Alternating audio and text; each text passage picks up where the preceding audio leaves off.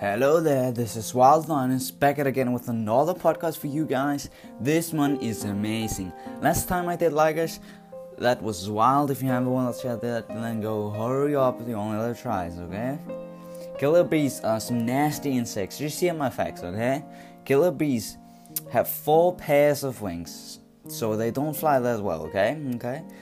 Killer bees often live in the large colonies.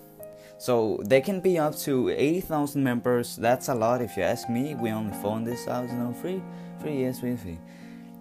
They can easily be, provoked, so don't disturb the hive or anything close to that. The sting is simply to warn you. Killer bees are also called Africanized honeybees because they uh, live uh, often they um, mostly live in Africa, not in Europe or Denmark or anything close to that. So. Although killer bees are created with a goal to produce more honey, they actually produce five times less than our bees at home in, uh, in Europe. This this was a short one because I'm super duper fast, but that's simply to uh, save your time. So do you, you shouldn't be listening to me right now. Uh, have a great time, okay? Thank you for listening.